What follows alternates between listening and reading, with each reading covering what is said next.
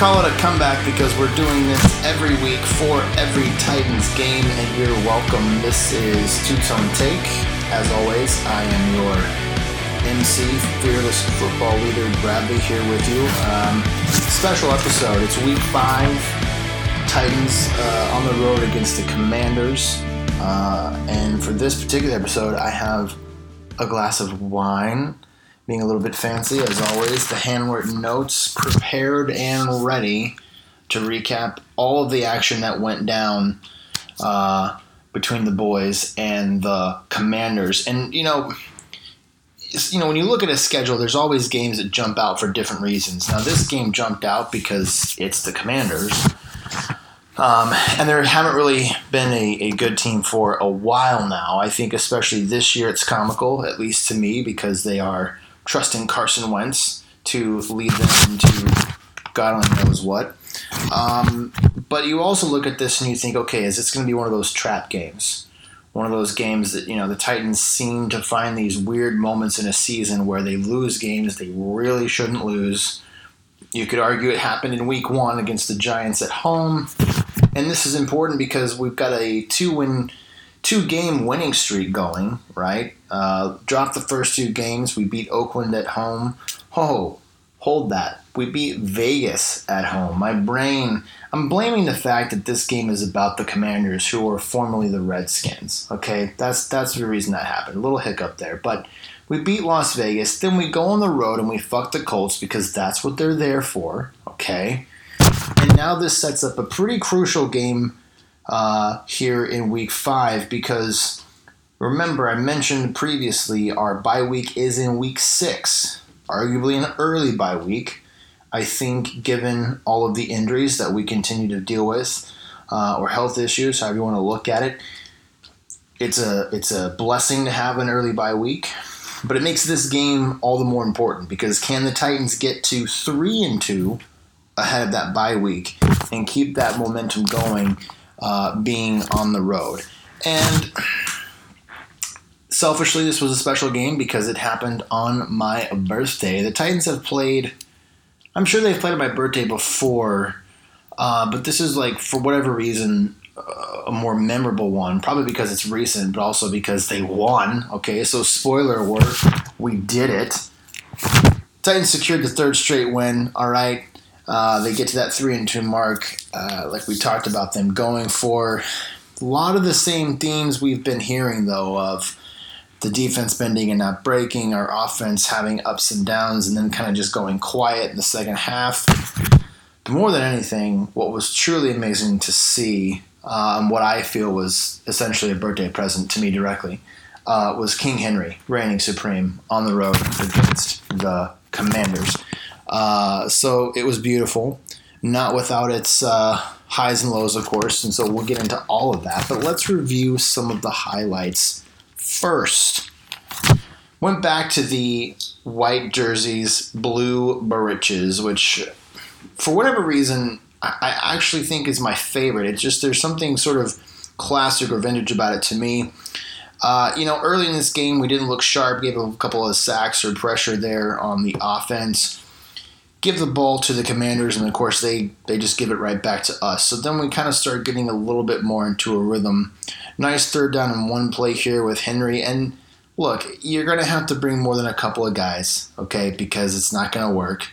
Uh, power running at its best. Second down and seven here late first quarter. Beautiful screenplay. I will say there's been so much criticism of todd downing in the offense but they've gotten to a point where I think they're really understanding when to call certain plays. And then they come right back with it, fake it to Henry the one direction, come back the other way to Hilliard, who runs it in for the touchdown. And I'm not sure we can even say enough to give credit where credit is due for Hilliard and the presence that he has had for the boys already this season, especially on offense. So we get out to the 7 0 lead. And then we start doing these things that we're becoming a little too accustomed to seeing, and that is giving up pass plays. But like I talked about before in the last episode about the Colts, is, is I think teams are understanding, hey, there are gaps to look for, and they're just exploiting those gaps. Um, messed up the snap there for the Commanders, so they end up having to kick a field goal. And just before the end of the first quarter, Titans end up with a 7 to 3 lead. All right, Titans getting the ball back. It's third and five, and Tannehill gets sacked again. Kind of one of those plays where we're lucky it wasn't a, a strip sack or a fumble of any kind, but we give the ball back to the commanders. And look, give them credit for continuing to push the ball downfield. Huge play. They take the lead, end up going up 10 to 7 early second quarter. Long touchdown play. We'll get more into those details later, but it's painful to watch. It's it's it's it's frustrating to see those big plays given up. Now we come right back, and what are we going to do? We're going to give the ball to Derrick fucking Henry, okay? And I will say again, I love the passion that you're seeing from him. Sometimes even just after seemingly a routine player run, you can tell that he is fired up and ready to go. Now we end up in a long third down. It's third and twenty-three, and Tannehill eats it again and uh, it just there, there were moments early in this game where you're just kind of like, don't be that game, don't be that trap game, don't put us in that place. And then we have games where again we're giving up these long chunk plays. Jeffrey Simmons runs about 20 miles to chase down and get the tackle, and then on the very next play, he actually makes another great push on Wentz to kind of force him out of bounds. So we get the ball back, okay? We get the ball back. Still just a 10 7 game. Back to Derrick Henry we go. Beautiful cut to the outside, running to the left in honor of Daddy Lewan. Shout out, no free shout outs to you, sir. But again, just really good play calling. Nice uh, pass out here to Bobby Trees to get the first down. So Titans get into the red zone where they are super efficient this year. And we just give it to Derrick Henry and let him do his thing.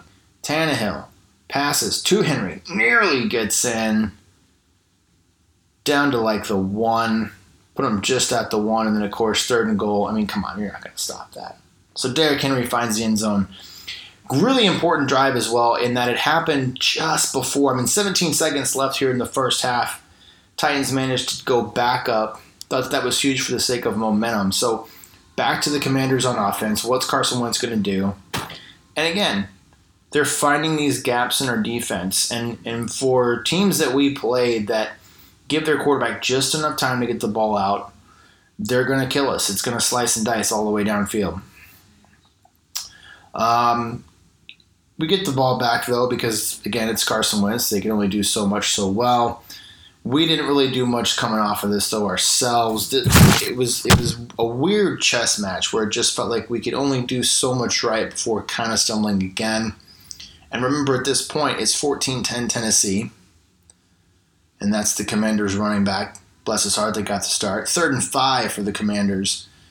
And Wentz throwing in a way that only Wentz can. Now, here's an important play. It's fourth and four here with about nine minutes to go in the third. And we get the stop. Get the stop on downs. That was great to see. So we get back out there on offense, and Tannehill eats another sack.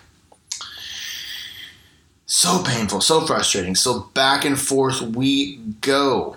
Commanders with the ball yet again. Wentz looking downfield. Nice little dump off. It, it, it. I always hate seeing guys tackle forward. I don't know what that is. I can't imagine that's a technique that's taught. Finds the tight end, Wentz does. In the gaps. Finding more of those gaps. So Commanders, again, moving the ball downfield. A second down and seven I don't like giving him credit, but it was a really nice throw by Wentz. And the Commanders retake the lead. Now, I wasn't worried at this point when this happened. It was just annoying. It was just like, why are we allowing these 30 yard or more passing plays, scoring plays, mind you, right? Boys come right back on offense. Nice little play action here. And this play, my God, I could watch this play 900 times. Tannehill all the way downfield for more than 60 yards to Nick Westbrook-Ikhine. Sets up the Titans almost right away after getting the ball back. Huge momentum shift. Huge momentum shift. And what are we going to do? I mean, come on. Come on. You're giving the ball to Derrick Henry and he's going to fucking score, all right? Which he does. So it's now 21 17. Now, this is important. We have talked about the Titans' struggles to score in the second half. They score here in this game to take the lead now. So 21 17, going into the fourth quarter. man, guys just making plays. Autry with a super timely sack. Okay, so we get the ball back. We're up. All we got to do is tack on some more points, right? Right. Totally. Totally. And and look, we made some good plays. Henry with a nice end around. We end up with a fourth down and two to give the ball to Henry. Of course, he gets it. Like that was ever in doubt. Now we have a third down and six. And this play was really rough. Tannehill eats another terrible sack. And that took us out of field goal range. That was huge, right? You could have driven the lead up to seven. Instead, we give the ball right back. And then our, our boys on defense doing their part, getting sacks again on Wentz. We had three on the day, I believe. We'll get more into that here in a bit. But you know what? Give the commanders credit because they didn't stop, they didn't quit, they kept coming.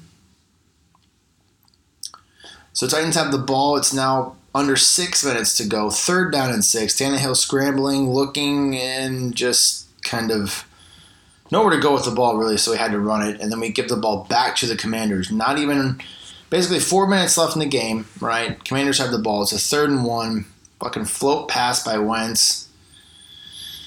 Great catch, really. Shit throw because it's Wentz. It was a great catch, though. Yeah, great catch.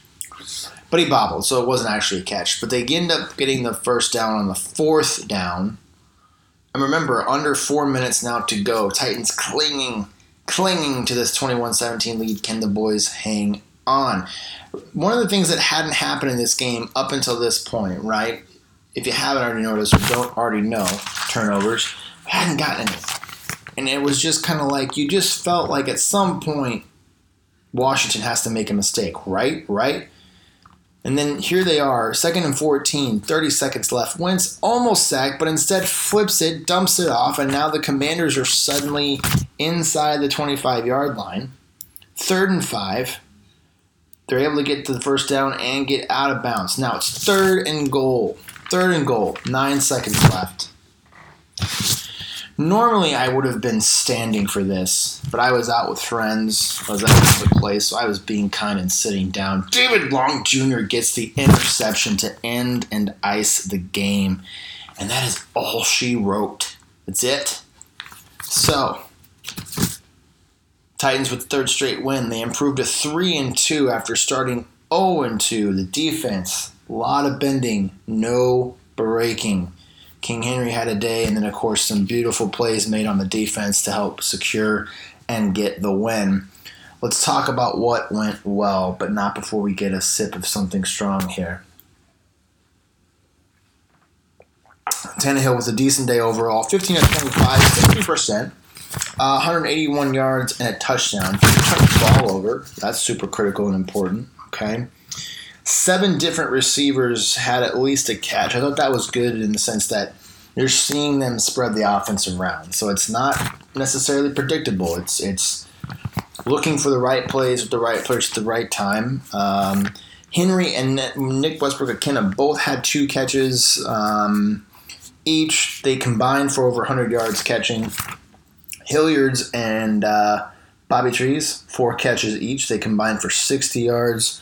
Speaking of King Henry, 28 carries, 102 yards, two touchdowns. He averaged 3.6 on the ground, and that included a touchdown in each half of the game, which is critical given the Titans' you know issues there, uh, scoring points in the second half.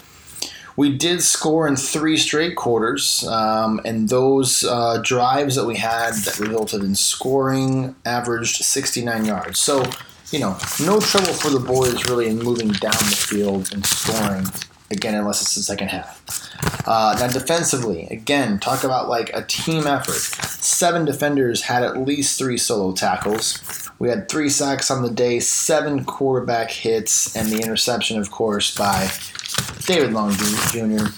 Uh, to end and ice the game.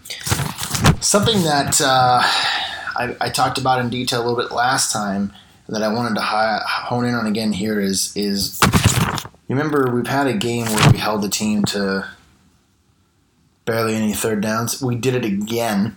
Held Washington to just one third down. Just one third down. One of 11 on third down. That is insane. I did the math. I don't even like math, but I did the numbers. Okay, just for you, the listener. You're welcome. All right, 0.09 percent. That's how bad were on third downs, thanks to the boys' defense. Okay.